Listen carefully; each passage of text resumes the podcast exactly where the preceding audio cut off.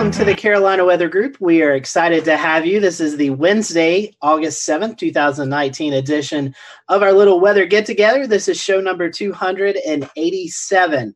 And tonight we have with us Eli Jacks. He is the program leader for the uh, NOAA Hazard Simplification Program that's been uh, going on for the past uh, couple of months. Uh, and we're going to be talking about that tonight. Something you may have heard about, something you may not. If you're a little bit more in tuned to the weather community, you probably heard some mention of this. But if not, we're going to let you know what's going on behind the scenes to help you guys get better prepared for severe weather and how to better understand those watches, warnings, and advisories that are issued. So we are happy to have Eli with us tonight. This is a live broadcast, so we would love to welcome your questions, comments. Uh, you can do that many different ways. You're probably watching right now on Facebook Live, Periscope, Twitch, or on our YouTube page.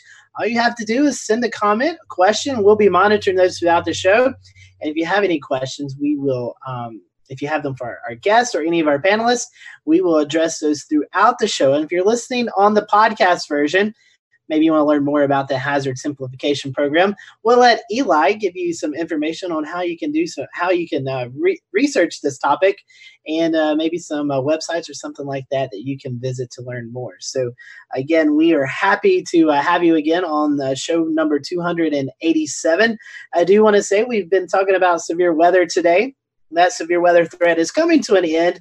We still have some thunderstorms moving through eastern North Carolina. We did have some severe weather earlier today in the Raleigh area and even down into the Charleston area. And we did have a uh, potential tornado. I'm not going to say confirmed yet because the Weather Service in Wilmington has not uh, been able to do that yet. They'll do their storm survey tomorrow, but there's a lot of video going around on social media, and you saw it today about three o'clock. There was a tornado warning issued for Pender County.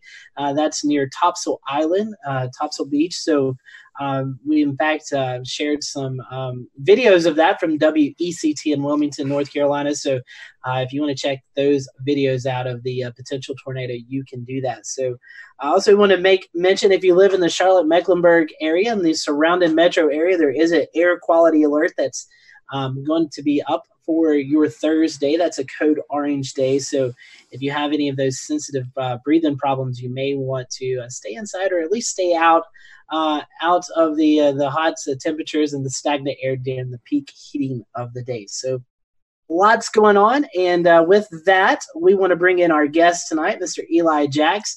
Like I said, he is the uh, program leader for the Hazard Simplification Program. Eli, welcome to the show. We're happy to have you. And since uh, you're a first time guest, we always like to ask our first time guests, how did you get caught up in this uh, crazy weather world that we all live in? Hey, well, good evening, Scotty, and uh, hi, everybody uh, uh, who's listening today. Um, and thanks for inviting me. Uh, you know, probably like all the rest of you, I started uh, at about four years old. Any of you guys not started four years old being interested in the weather? Uh, so most of us are that way. And um, I was always interested in in communication. Uh, I, am a proud uh, um, alumni of the, uh, the State University of New York system. had a chance to learn from the great Lance Bosart, and then went on to do some some private work in in radio and aviation forecasting. Uh, before I was hired with the Weather Service in, in 1986, and uh, actually did some development on uh, those MOS equations that you all know and love. Um, back in the day, it was the NGM, or, you know, back in the day. Um, and uh, then uh, I got involved in training. So, from the National Training Program, uh, many of you may know we have uh, three great training centers in, in Kansas City and in, in Norman and, and, in Boulder. And we develop a lot of materials for our, our forecasters and internationally for, for folks to use. And so, after that, I did get involved in the services and uh, that's been about the last uh, 15 years of my career is is uh, working in policy at the national headquarters and uh, the hazard simplification project was just something uh, i took on because i, I saw a need and um, uh, and, and it's really um, been a long road but i think we're getting close to making some uh, some changes to the system. In fact, some are already uh, underway, and some we're still exploring. So, Eli, oh, go ahead, Ricky. Sorry. I was like, you know, for people who aren't familiar with what the hazard simplification process is, can you explain it and why the Weather Service is interested in doing it? Absolutely, great question. So, at the very foundation, uh, we have three headline terms. We issue watches, we issue warnings, and we issue advisories. We also is, uh, issue other products as well, but that's really the foundation. And so, uh, the term watch means that a significant event is possible, but we're not yet certain. Whereas advisory and warning uh, are both terms of imminence that, that, that the hazard is is almost certainly going to occur or is already occurring. So we issue those when it's coming, and the only difference between advisory and warning is that uh, advisory is less serious uh, than a warning. Uh, the issue is uh, several fold. So watch and warning both begin with WA, um, and then uh, we also have the issue where advisory doesn't really mean anything specific. It is not uh, really clear that the term advisory is less serious than a warning.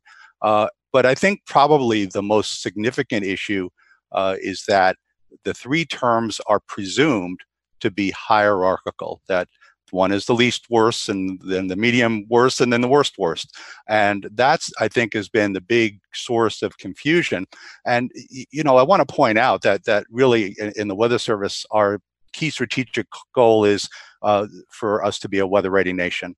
And in order for everyone to be weather ready, they need to understand the, the information that we're putting out. So that's the foundational uh, uh, source of, of uh, what we're exploring. Is there a better way to uh, express uh, certainty and severity without these three terms that people are largely presuming to be hierarchical with respect to each other? So, Eli, with those three terms, the watch advisory and the warning, within those three, there's a myriad of different products. Um, can you kind of explain all the different text products and, and, warnings and watches and what all goes into that? Thanks for leading me on. So that right, the, the, the those three headline terms are part of the issue, but then we have over 100 what we call products or individual messages that pertain to specific hazards. So heat advisory, uh, flood warning, flash flood warning, winter storm watch, uh, of course, tornado, hurricane, uh, tsunami, uh, fire, even. So it, it's a red flag warning. Uh, it crosses the hazard spectrum. And, and so, in addition to being lead of, of the project, I'm also the chief of our forecast service division, which oversees 11 different service areas. Uh, so uh, I won't rattle them off all here, although I, I, I, finally can. It took a little bit of a while, but uh, uh it, you know, aviation, and even space weather, you know, uh, uh, and, and, so there's a broad list of messages that we expect people to understand, and you know, that's really at the core of the issue here. and, but with only two of those, the tornado and the flash flood, there's also an emergency tag that comes with it. So I guess flash flood emergencies and tornado um, emergencies, what stipulates when those tags are used? Right, and and so uh, the emergency is one of the things that we want to look in very judiciously. So if you use a term like emergency, and and this was uh, uh, something that just rose out of a need uh, uh, during one of the most severe uh, tornadoes in, in, Oklahoma City, and and there was just no way to to describe that this was a huge um, tornado on the ground about to uh, impact a major population. And, and so that's really the definition of when we use an emergency. And similar for flood, if, if uh, uh, the, the, flooding is so severe, you think about uh, Ellicott City and what, what happened here. Uh, in the DC area, uh, that's another example. But I always describe the um, derecho back in 2012 that traversed all the way from the Midwest uh, we saw it in the morning uh, going through Chicago, went all the way to the East Coast. And there was just nothing other than a severe thunderstorm warning to describe this event. And, and so uh, the, the, the, idea of considering an emergency uh, is um, uh, to really be able to articulate that, they, hey, this one is really different. And Eli, what brought about the possible changes to the system Okay, so uh, this is where social science has come in. So we've had social scientists involved in this project right from the very beginning, uh, back in 2014. And you know, what's the motivation behind that? Well, you know, we meteorologists and hydrologists, um, we created a system, but we don't have expertise in risk communication. So I've been privileged to work with a number of very talented social scientists um, who study this, how people prepare, how they monitor, how they respond uh, to to uh, weather and water events, and um, to really uh, understand how how language and and color and and all of these factors that we presume people understand um, uh, interact with with how they really do understand. Thank you for that answer. Um, I also want to ask um, if you could talk about some of the extensive research that has gone into this program as well. Right, and so the research has been uh, uh, social science based, and so we started in 2014 going with focus groups. And throughout the project, we have always involved a cross section of the enterprise. So the, the, emergency managers, of course, are our core partner. Uh, and then the broadcasters are, are, are, so critical to be able to express our information to wide audiences. Uh, and, and so uh, we also have worked with other key stakeholders. Of course, our, our own forecasters uh, have had input into the process. And so very early on, uh, we learned about the fact that the three terms are confused with each other and that there are too many of these products. And so uh, the project quickly uh, evolved into two main branches, and we call that the repair piece and the revamp piece. And I can get more into that a little later. But uh, just to answer your question about the research, uh, in addition to focus groups, uh, we had a, um, a generalizable survey towards the end of the project where we we polled some 10,000 people about possible changes to the system. Before that, I got a little ahead of myself there. We had something called an institutionalization survey, and we surveyed um, uh, uh over 30 key constituencies about um, uh, how uh, would it impact your operations if we removed the watch warning advisory terms? And that's where we learned that warning is the most institutionalized the most embedded in policies and advisory the least. And so that was an important piece of information. We had a big interdisciplinary workshop in 2015 where we created prototypes. So suppose you had a clean slate and we had eight different breakout groups with with um, again emergency managers broadcasters social scientists you name it uh, enterprise partners, of course, and um, uh, create a new system for us. And and we they came up with some prototypes that we were then able to follow on and test. And so the last piece of this process has been just in the past year, and that's been a really important piece of the the, the, the progress. Where uh, Dr. Daniela Nagel and I went to 25 different uh, uh, focus groups at six different forecast offices across the country, testing as many hazards as we could and, and testing uh, some alternatives uh, to find out what really would test the best. And that brings us to where we are today. Understand. Thank you very much. One, one quick follow up. Um, what sort of elements are, activated when you say warning versus watch, right? So we, we know watch and warning, but we want to keep the warning around. What sort of things are, are activated during that process? Is there emergency management tied in directly to warnings where they get um, activated to certain areas of their profession to be able to, to help folks in times of need? Oh, absolutely. And, and, you know, one of the issues I talked about the institutionalization, all three of the terms are institutionalized to some degree. And, and that's really important. If we were going to make any change, we'd have to do this very carefully. So, for example, I've been hearing as a result of the webinars that I held in the last few weeks uh, with partners that uh, even the term advisory, heat advisory, is a signal to open cooling centers. And so uh, that's that's one way.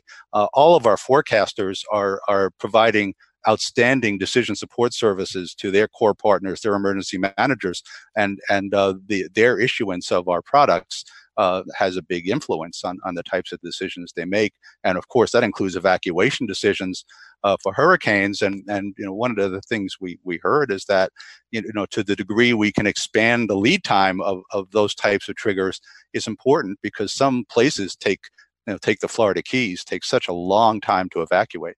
And, and so that's, that's a key to saving lives and property, which of course is our mission. All right. I think Scotty was up next. Yeah. So Eli, we, you were talking about the social science and uh, kind of a. Um, I know you went out to emergency management. You went to the weather service offices, broadcast meteorology. Have you guys been able to maybe go into some of these areas that's been affected by some of these maybe tornadoes, floods, and actually talk to the people and say, hey, when this was issued, did you understand what it what it meant? Have you been able to do any of those the public face to face conversations?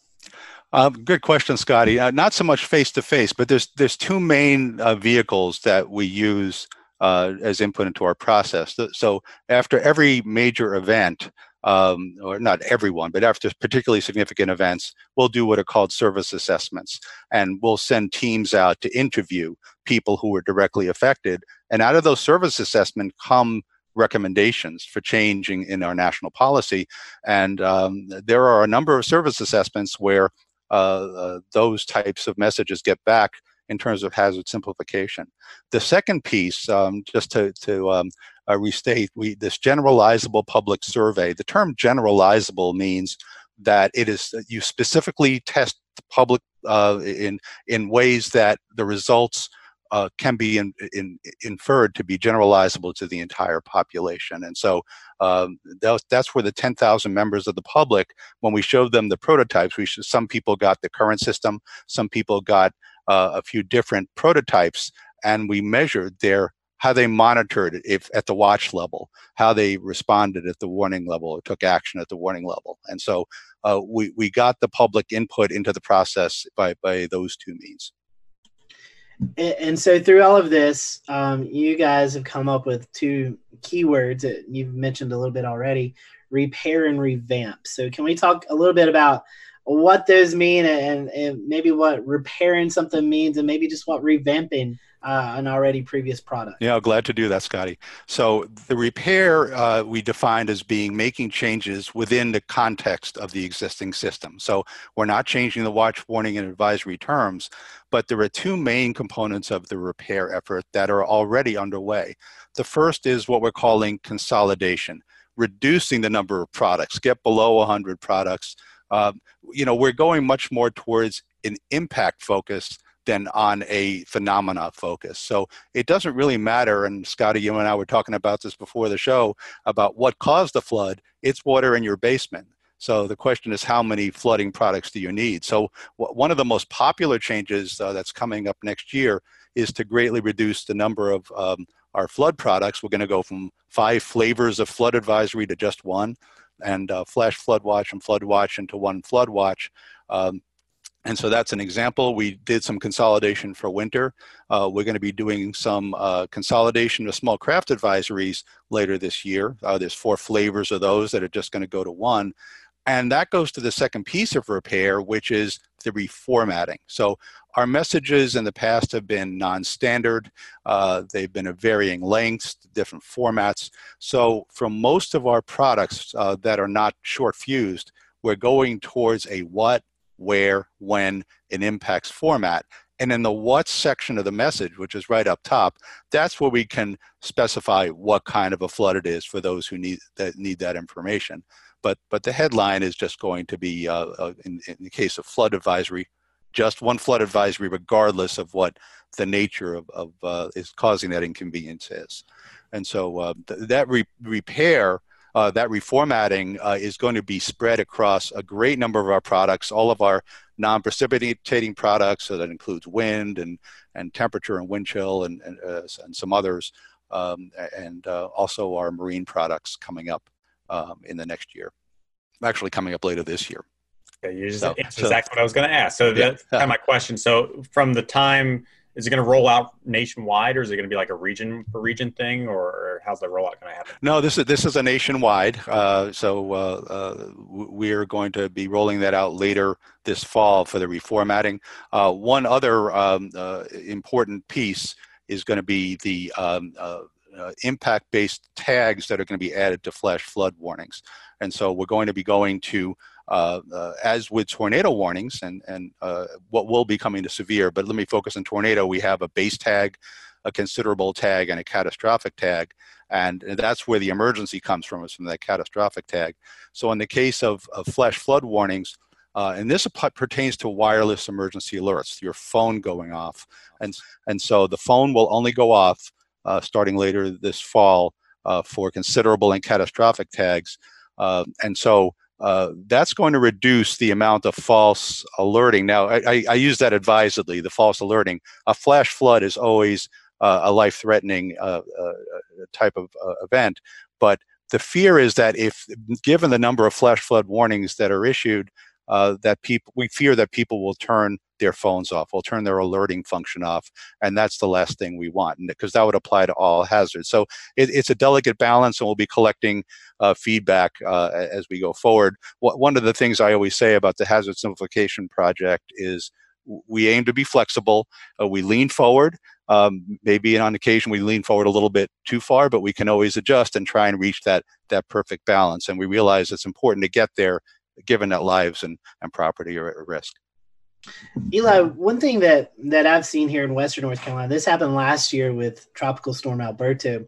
We saw a flash flood uh, emergency issue for possible dam failures. Will that continue in, in this? Uh, I know we've seen that. Uh, I think a case out in California and and a, a, few other. But will the the possibility of of dam failure still be included in maybe a flash flood emergency? Well, yeah. So the the dam the, the, nature of the flooding would be in the what section of the message, and then if, if that's a considerable or a catastrophic, uh, that will that would be an emergency in that case. And, and so um, I was looking at this. Uh, you one other thing I want to hit on, and I know that that Ricky's got some questions.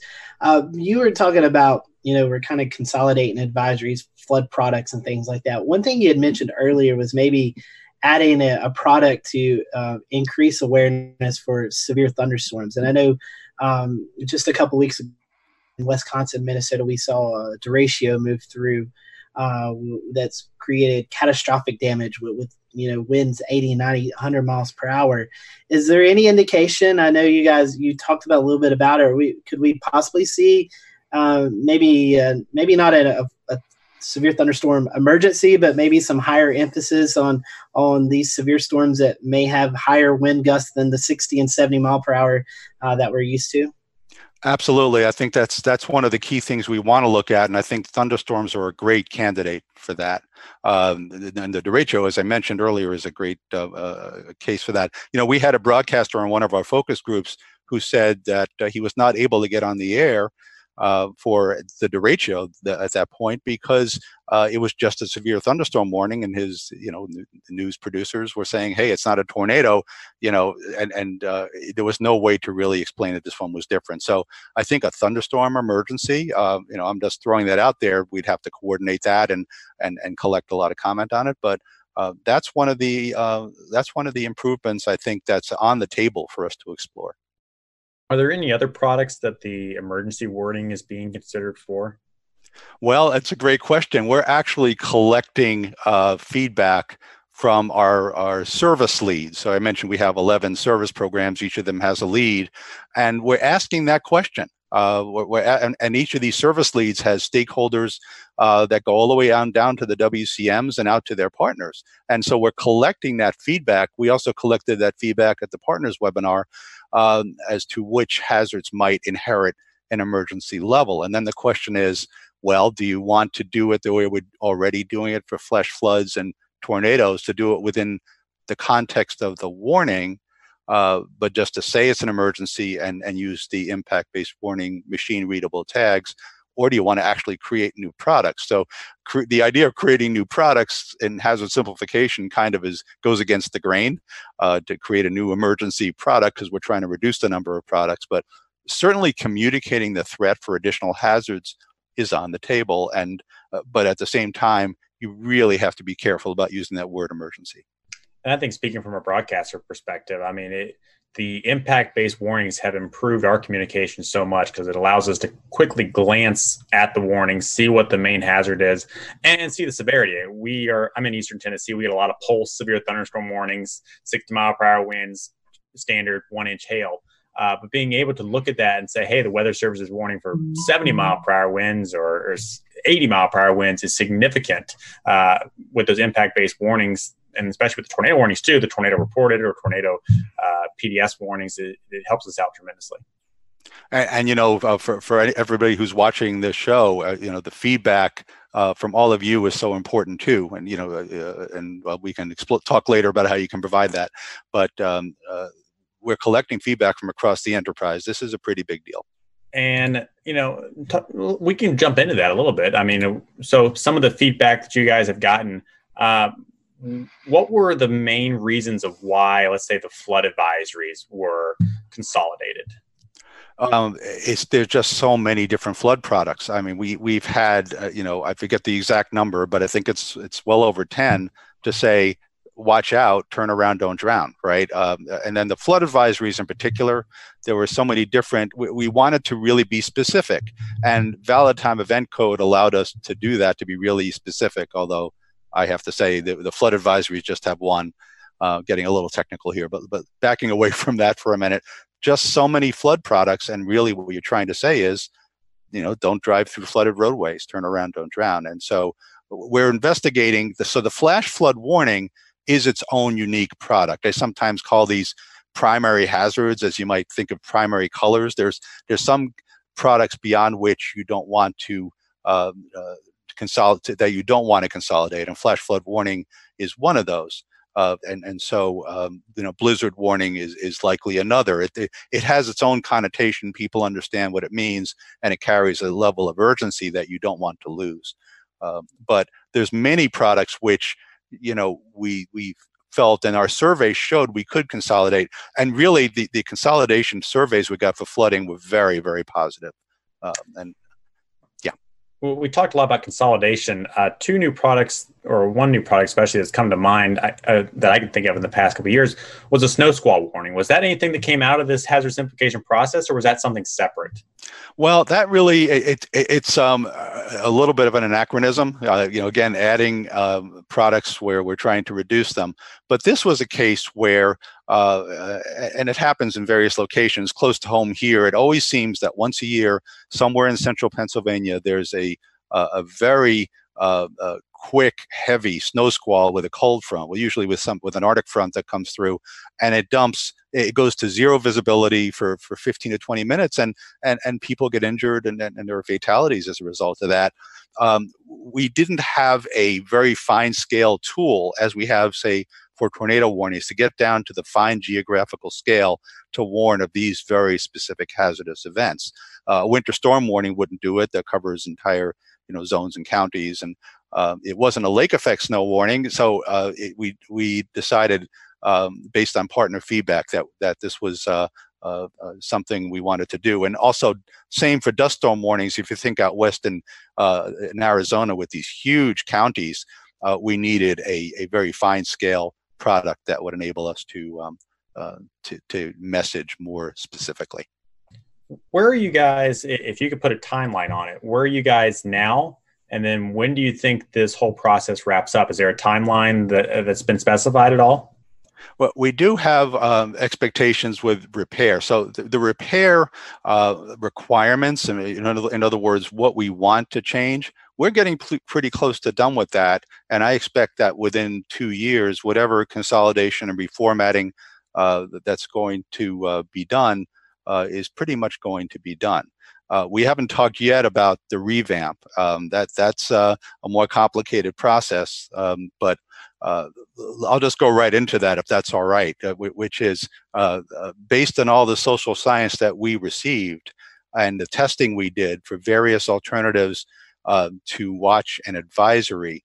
And even for warning in terms of testing color, uh, we have decided uh, that uh, we, we are going to test the feasibility of removing advisory from the system.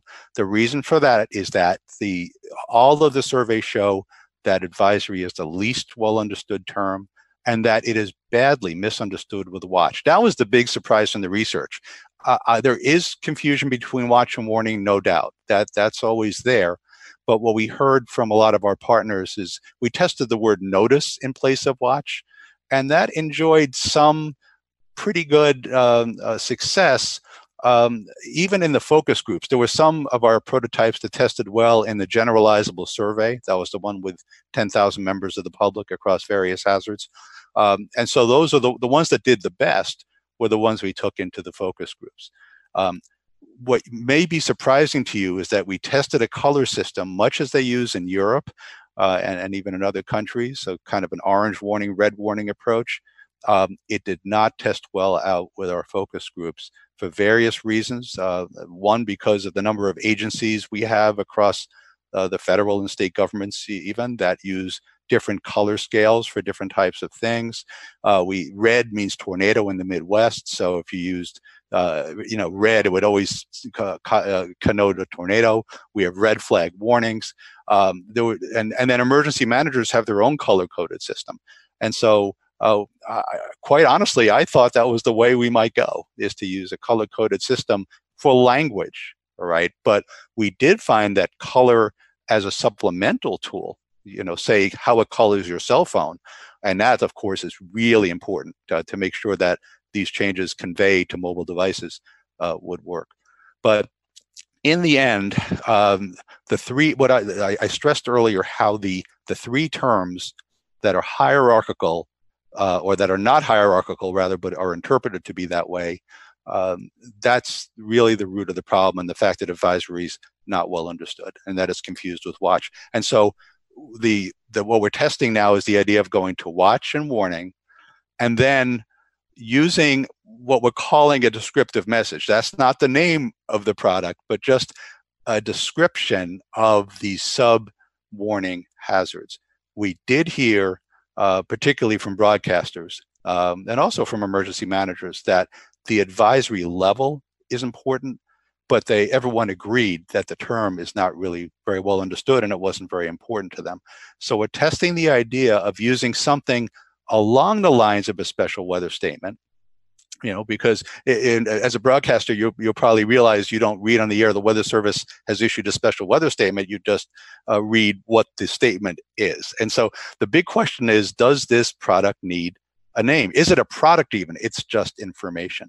So if you think about information below the watch and warning level, then hazards are either possible or happening if they're significant, and everything else is just information. And so um, that's a lot, but uh, uh, that's that's, a, that's essentially it we've actually taken our, our, crawl system and been able to parse the warnings. And when the Weather Service puts out a special weather statement or significant weather advisory, we use a somewhat different term and we use a strong thunderstorm alert. That's what pops up on our banners uh, to discuss to the public that's what's happening. But but you're right in a, in a way, it's almost like we've been issuing advisories through special weather statements, significant weather advisories for a long time now for these sub severe storms uh, that could almost easily be grouped into something else. And so I'm very curious to see how the weather message thing works out uh, with the whole revamp system. Me too. You know, and and one other piece about this is that uh, we have all kinds of policy um, uh, for each of our products, and a lot of them are criteria based. Um, so you, you, know, different parts of the country have different inches of snow for a winter storm warning and a winter weather advisory, for example. Um, and so our forecasters, you know, uh, follow our policy and uh, are concerned about how many inches of snow there will be. But what we really want is for um, the focus to be on the impact. And so um, if there's a half inch of of um, of snow at rush hour that comes in you know 10 minutes in Washington D.C well maybe that's a warning you know? And and so if we focus less on the these break points between special weather statement and advisory and advisory and warning and make it more of a continuum of information with the what section of the message um, and something called common alerting protocol which is really coming uh, which is machine readable urgency severity and certainty our forecasters for the first time uh, with new warning software that's coming in a, in a few years uh, are going to be able to specify that themselves. And so that urgency, severity, and certainty could link to colors that show up in your cell phone, could link to specific language of urgency that, that comes across in the message, rather than relying on the headline and the three terms to, to make these distinctions for you. Eli, I had to bring out my notes that I took from uh, your webinar last week and you're talking about removing the advisory and something that Ricky was talking about. I, am curious as well because we live here in the southeast. Um, although we don't get a lot of winter weather events, we get one or two throughout the year. And I'm wondering, you know, when we have maybe a morning snowfall and, and school officials have to make that decision, um, sometimes a winter weather advisory may have not meant much to them. And so I'm wondering if that may go into to play too of how how officials who need to make these decisions, maybe you know two inches of snow in North Carolina is going to shut everything down. Where in Washington D.C. it may not. So that that's going to be interesting to see uh, if, if we do get rid of the winter weather advisory and make it like a specialized weather uh, statement about about snow from a different time frame, I, I think that's going to be interesting to see how that works out. Well, and Scotty, uh, you know the the issue of of um, the, the, South and winter weather is of course very important. We had Atlanta snow jam, where that was a, a major issue. Um, but the one thing I want to point out is that if we do away with the advisory headline, we're still going to be able to retain the specific um, messaging that comes along with an advisory, whether that's the language we use that people hear, or whether it's the machine readable code that um, our partners ingest to to run their systems we don't need to lose that. And i think that that's a really important piece here and that's what we're going to have to be workshopping uh, with all our dissemination uh, experts and, and such. So um, we don't want to lose any information uh, we just want to lose the confusion and I liked where you said we could see maybe short fused warnings like winter weather. Uh, like you said in Washington, D.C., if you get a half inch of snow in a 20 minute time span, you know, is that a warning area? And, and I think that could really be useful here in the South where we see uh, maybe a couple, two, three hours in the morning where we start a snow and then transition to rain. So I think that, that that's definitely a good idea. And hopefully, uh, it'll get people's attention to see, you know, just because we're expecting a lower amount, we still expect to see major impacts. So, uh, so yeah, it's definitely going to be interesting to see how this goes. So my, my next question to you, and uh, we'll kind of I'll end with this, and, unless any of our panelists have anything. Um, Ricky kind of alluded to it already. What's the path of this? What what's the next six months, maybe year for the hazard simplification program? Uh, what are the next steps for you guys in getting everything implemented? I know you said we're going to start seeing some changes later on this year, but kind of give us a timeline of what to expect. Sure. Okay. So we the webinars that we held last week that you attended were not without purpose. We collected feedback from those webinars and we're collecting feedback from our service experts on the issues such as emergency, such as what would uh, we do if we lost the word advisory. We're having uh, uh, an internal workshop to to uh, analyze all that data uh, next month, and then the output from that is going to start driving some um, some proposals that we will in all of our proposals any change that we make we always send out a public information statement we we give wide opportunities for for comment and i'll be happy to do as many webinars as needed to to collect comment from from uh, all of you out there um, and uh, you know we'll see how it gels and and uh, uh, then go to our senior leadership and say hey listen this is what we found and here are the the changes that um, we'd recommend. And then the the thing that's important though is that even if we made a decision on uh, something very concrete within a year, which uh, honestly is um, uh, uh my goal, uh, then there's a lot of detail. So first of all, the um, the community, if we make changes, are going to have to update their their protocols and they're going to and their documentation.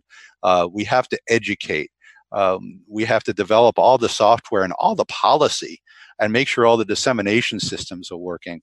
So, um, you know, what may seem like a simple change uh, at the surface has an awful lot of tentacles. And this is our warning system. So it's very, very important that we get this right and that we, we test it and, and make sure that it works well. So um, you're not going to see these changes implemented fully and the same scale as the repair, which is the next few years. But uh, hopefully, within a few years after that, if we can get all of our requirements to our software developers um, in, in, the next year or two, then we can, um, uh, you know, really provide more definitive timelines at that point.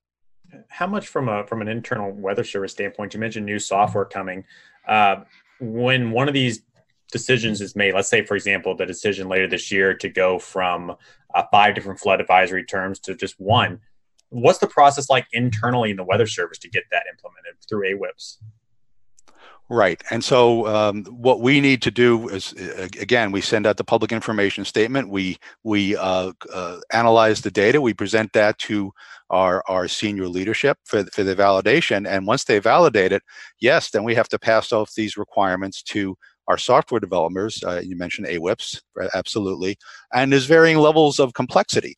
Um, the the small craft advisory change that's going to happen this November, where we're going to go from four products to one is actually just going to be a policy change. There's no software needed there, although there's some more uh, changes that may come later on after that. Um, but yes, and if we have to change the VTEC codes or change uh, uh, uh, anything else in the software, um, there's a lot of priorities in the plates of our software team, uh, and and so um, uh, you know we submit it to them, and and they do what they can, but it takes some time in other words, it's a good day to be a programmer in the weather service because you've got some job security coming your way. well, uh, there's, there's, a lot of great innovations coming uh, from, uh, you know, we have so many smart people in the field and there's so many innovations out there. Uh, and it comes up here through headquarters and um, uh, we have to rack and stock it. We don't have enough. Uh, we wish we could develop everything that comes our, our, our way, but, um, um, you know, we, we pick the highest priorities and then focus there. Well, Eli, we, we certainly appreciate you uh, joining us tonight, time out of your busy schedule. Um, if, if, folks want to learn more about this, is there a website, maybe uh, maybe some articles that they can read up on? Right. So uh, just go and, and Google our ha- hazard, the National Weather Service hazard simplification. Our website will come up. I don't know if you can put the slide up, uh, Scotty, where I, I, sent you our uh, our website and also our email address, uh, hazsimp at noaa.gov, H A Z S I M P, one word, at noaa.gov. And uh, I will see and all the emails, and I, I make it my policy to respond to uh, as all of them. So far, I'm successful at that. Um, uh, I want to be responsive and, and analyze everything that comes in. So please do let us know what you think either now or as the project evolves and you see more from us. Yeah, we'll definitely uh, tweet out uh, the website again that you guys can um, check out the information. Um, Eli, anything else to add on before uh, before we close this part of the interview? No, for, first of all, thank you so much for having me and, and for helping me to get the word out. And uh, we really do want to hear from the community on this. We want to do the right thing. Um, uh, the, the, evidence uh, over five years of social science with six or seven engagements has, has indicated that uh, the advisory term is really the one that is least understood, and the three terms together is part of the problem. And so uh, that's the direction we're investigating, but no final decisions have been made yet, and all the input we receive will be critical. All right, that sounds great. Eli, thank you so much. Check out the hazard simplification website. We'll be able to uh, tweet that out and put that out on our social media channels. We appreciate it. And uh, we may have to have you maybe sometime next year to kind of uh, catch up and see how the process is going. Uh, we definitely appreciate your time tonight. And, and, and I appreciate that. And I'd be happy to come back. Thanks a lot, Scotty, and everybody. Thank you, Eli. We're going to go to break right now. Uh, it is summer season. A lot of folks taking that last minute vacation before uh, school starts back. Uh, let's learn a little bit about rip currents. If you get caught in a rip current, you want to know your options. The first thing is to relax. Rip currents won't pull you under, they'll just pull you away from shore. If you can, swim out of the current along the beach and then back to shore at an angle following the breaking waves. If you can't escape, float or tread water while you wave and call for help on shore. But you'll also want to know your options if you're on shore and you see someone caught in a rip current who needs help. First, stay calm and take 10 seconds to think through your options. Alert lifeguards or someone on the beach. If there's no one to help, call 911 look for a flotation device or anything that floats and see if you can get it to the person without entering the water. If you must enter the water, remember to always take a flotation device. All too often, someone attempting to make the rescue without the proper training and equipment is the one who drowns. Don't be a victim. Protect yourself so you can protect others. Remember to always be aware of potential hazards and that ocean conditions can change quickly and if possible, swim near a lifeguard. If you make sure to know your options before you head to the beach, you'll be prepared for hazardous rip currents so you and your loved ones stay safe.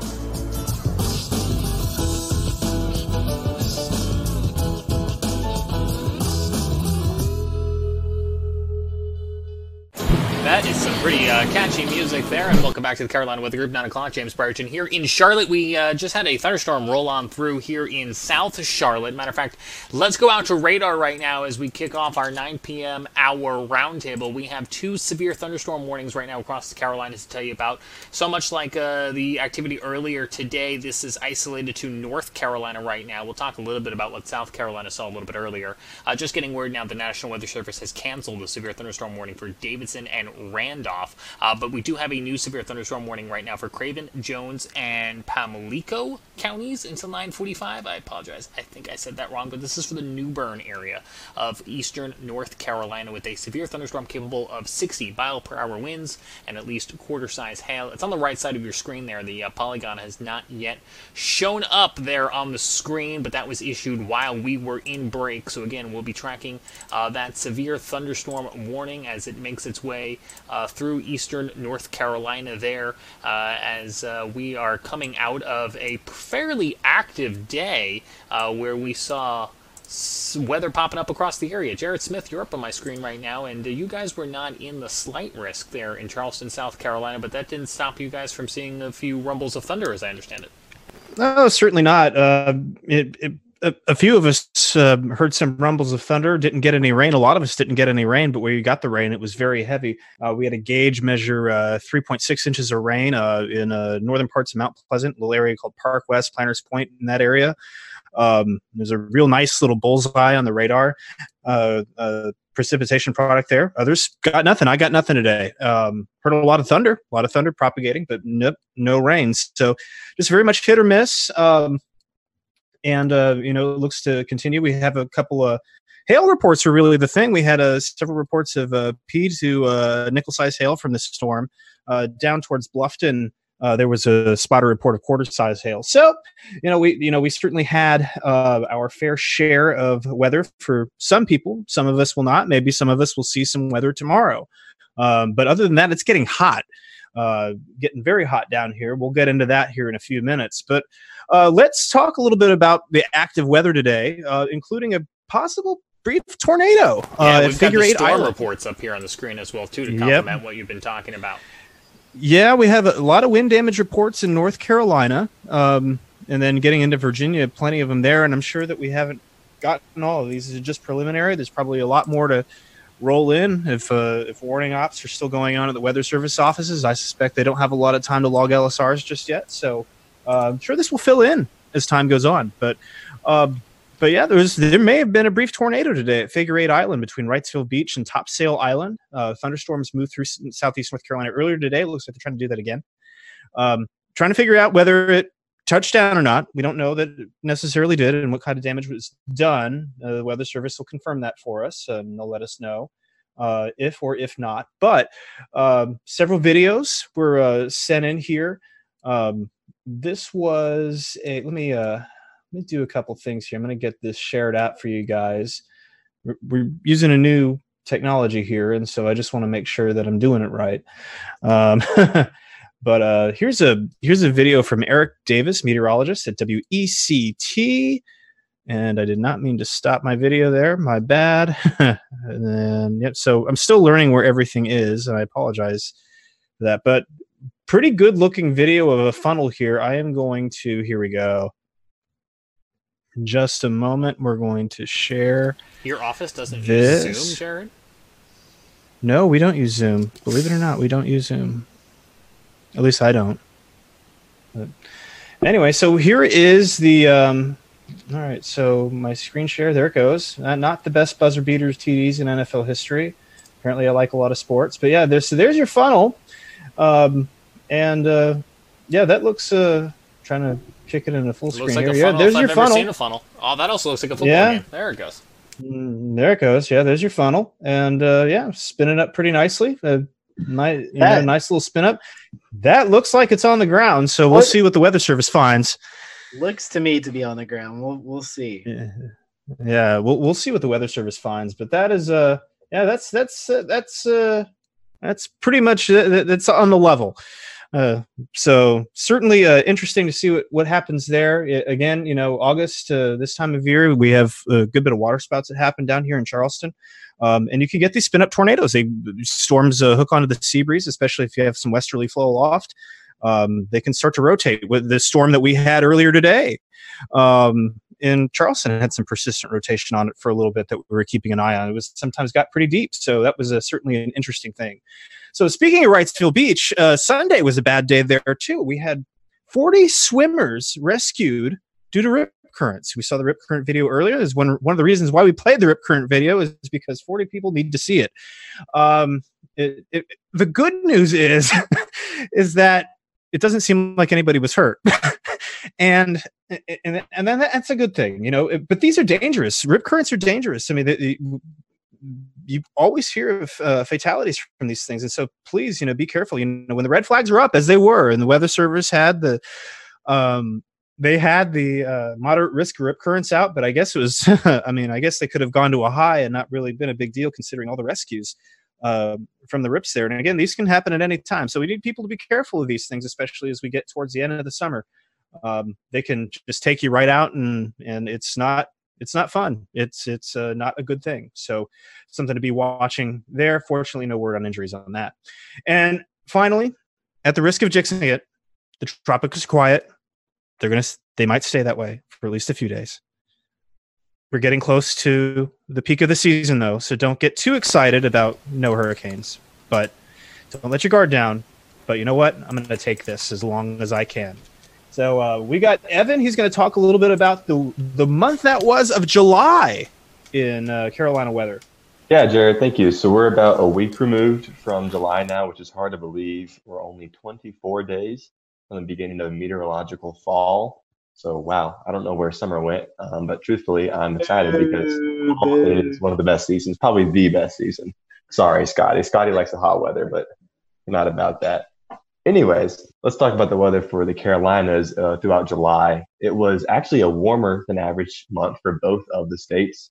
Uh, you can see here the North. That, that sounds about right. Yeah, you know, it's summertime. It's hot. It's felt hot but it was 0.8 degrees uh, Fahrenheit above average in North Carolina. There was a high point of 105 in Dunn out in the central, um, can you call it Sandhills? I'm not quite sure. And then as low as 43 in Mount Jefferson. It's about a 65 degree departure between those two highs, um, those two temperatures, which is pretty substantial. 43 is very cold uh, for July in North Carolina.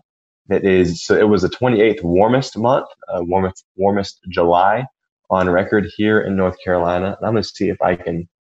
Oh, I'm trying to switch to the next one. You know what's interesting about 28 is you would almost think it would have been higher. We are constantly breaking these records, and not yeah, that it, not that 28th isn't significant, but I would have thought it would have been higher. Because think how many days we were above 90 it, it constantly felt hot, but I think the humidity also played a big role in that.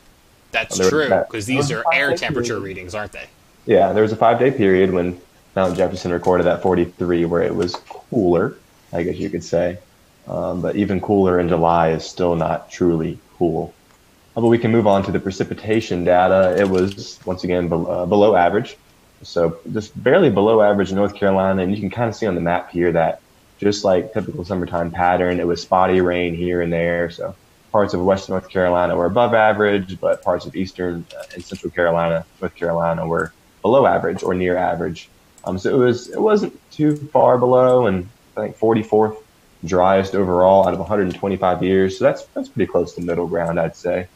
Um, and then yeah, that actually some of that rain in eastern North Carolina managed to bring down the drought monitor just a tad um, over eastern North Carolina. And we didn't see any of the, a little bit of reduction in moderate drought, but a nice reduction in the abnormally dry uh, intensity over that portion of North Carolina.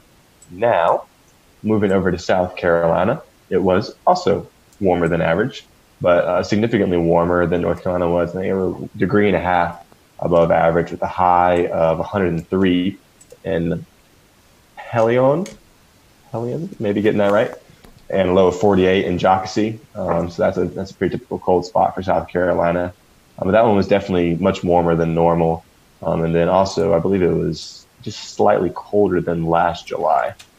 Precipitation wise, it was pretty dry in the northeastern or northwestern parts of the state.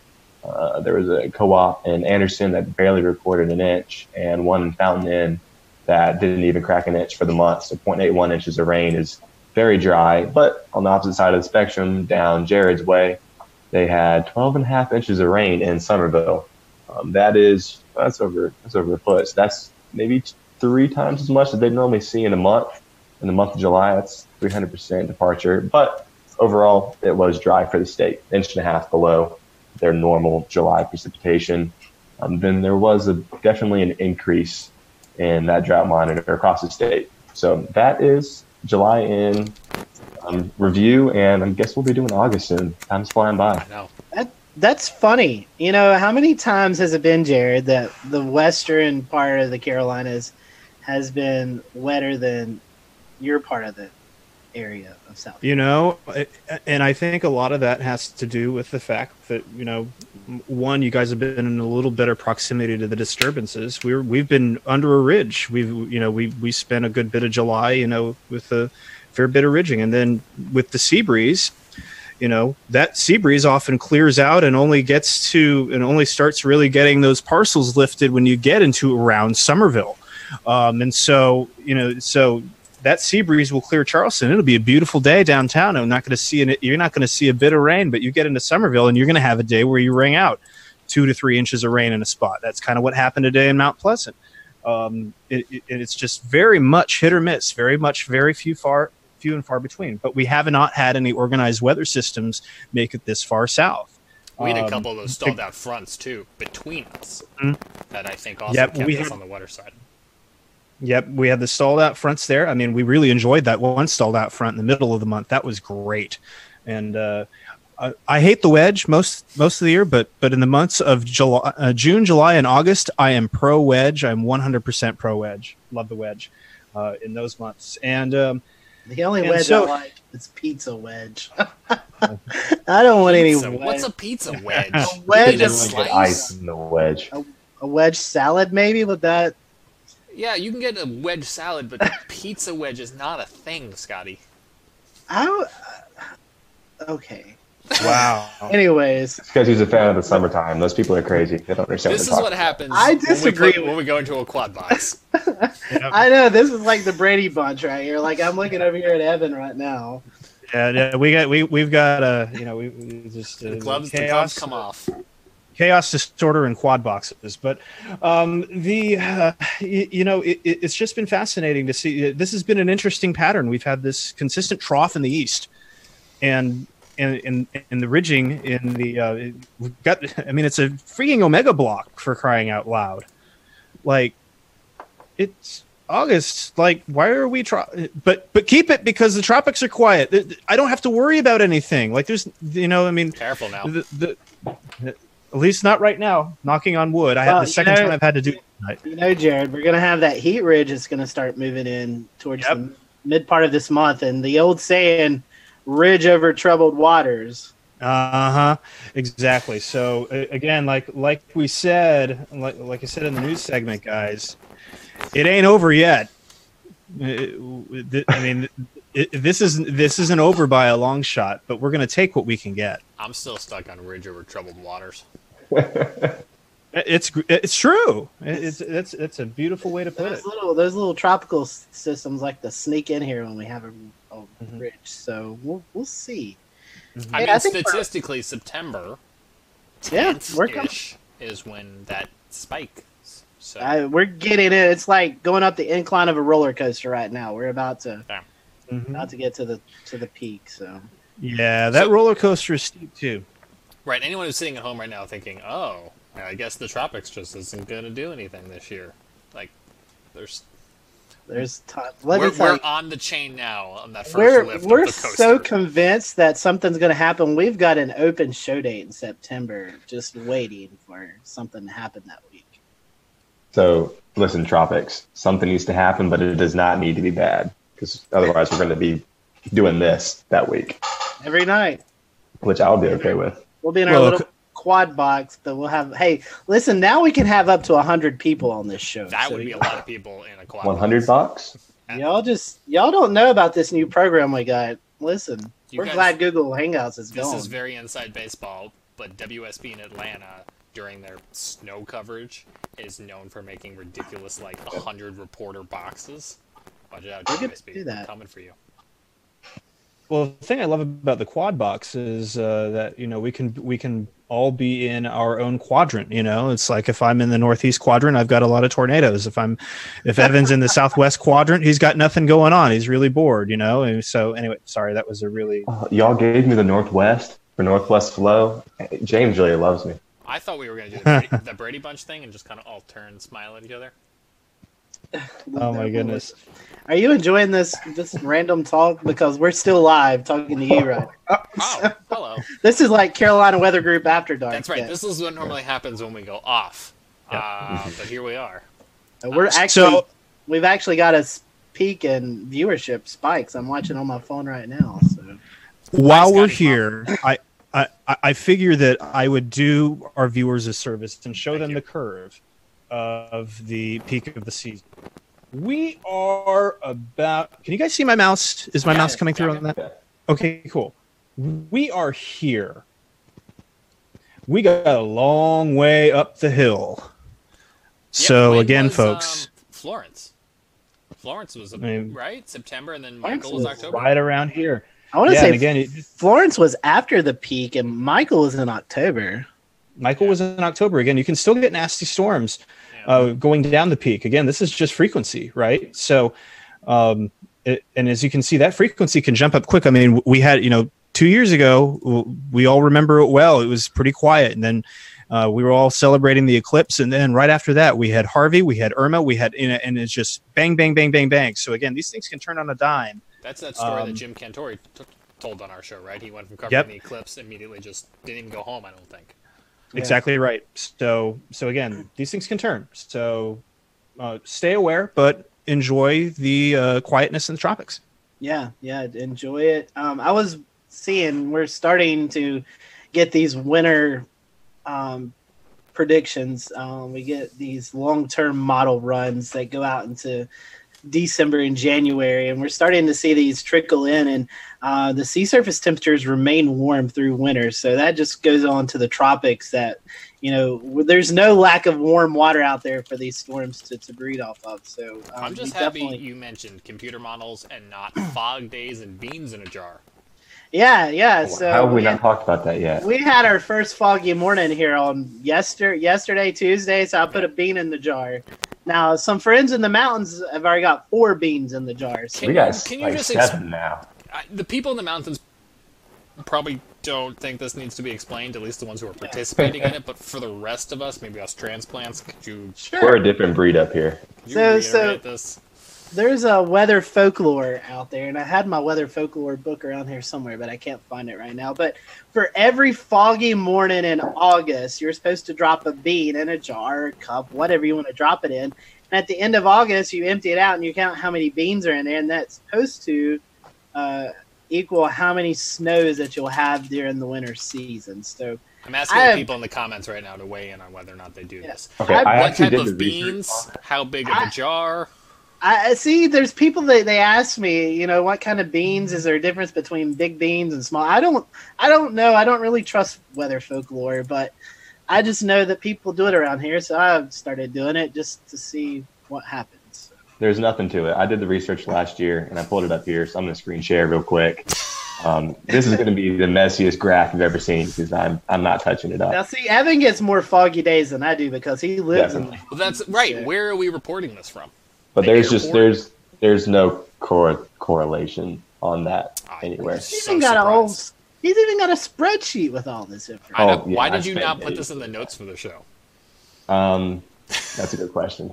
So you had six foggy days last year, and you had 12, 12 inches of snow. Is that Okay. what? we're? Yeah, but I'm also I'm I don't think that the KAVL sensor does a good job of reporting fog because we have way more than six. So you're days. saying that you have to do it again this year, but at a different lo- reporting location. Sure. Yes. Yeah, I'll pick Well, KT and B. up We're gonna in reject this paper. Yep, we're rejecting this paper. Yep. Yep. The beans are real.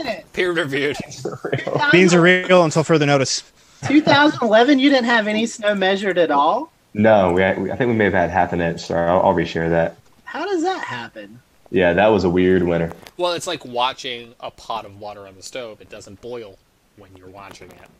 Now I remember that 2009 season. We had a white Christmas. Everybody, 2009. everybody in everybody in North Carolina had a white Christmas in 2009.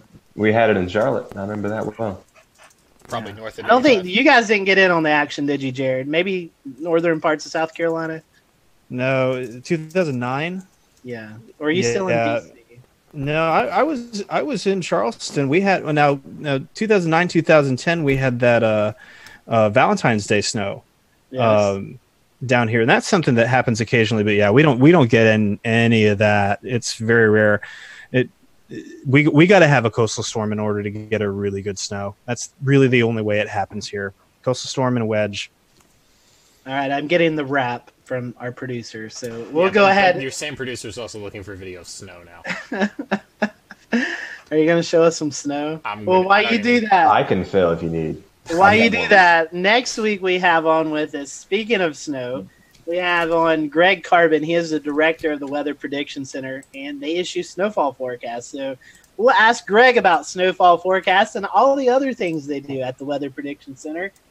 Uh, I don't be have snow week. video, but I can put this up out of irony. This is the forecast for Greenville Spartanburg of snow in the next 24 hours. No, Just just so we're clear. no snow in the next 24 hours. So know that. Whew, that was close. But anyways, we hope you've enjoyed uh, the Carolina Weather Group. Uh, we appreciate uh, you watching. Don't forget, we are always uh, looking for your suggestions for guests and show topics, and we are also looking for your Hurricane Hugo stories.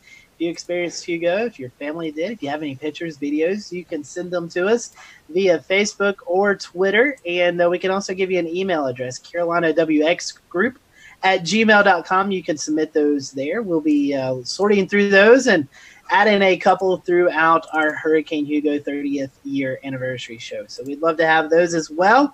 Uh, but for everyone here at the Carolina Weather Group, we hope you have a great weekend. Stay cool out there. It is going to heat up this weekend.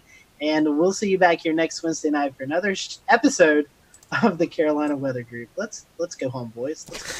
Go. Bye. Hey, this is Tim Pounds, digital content editor for the Carolina Weather Group. We hope you enjoyed today's show. Be sure to check out our weekly live stream every Wednesday at 8:15 Eastern on all the major streaming applications such as Facebook, YouTube, Periscope, and Twitch, just to name a few. Additionally, be sure to check out our weekly podcasts that are published on all your favorite applications like Anchor.fm, Spotify, Google Play, Stitcher, TuneIn, and Apple Podcasts. Stay weather aware, drive hands free, and have a wonderful day.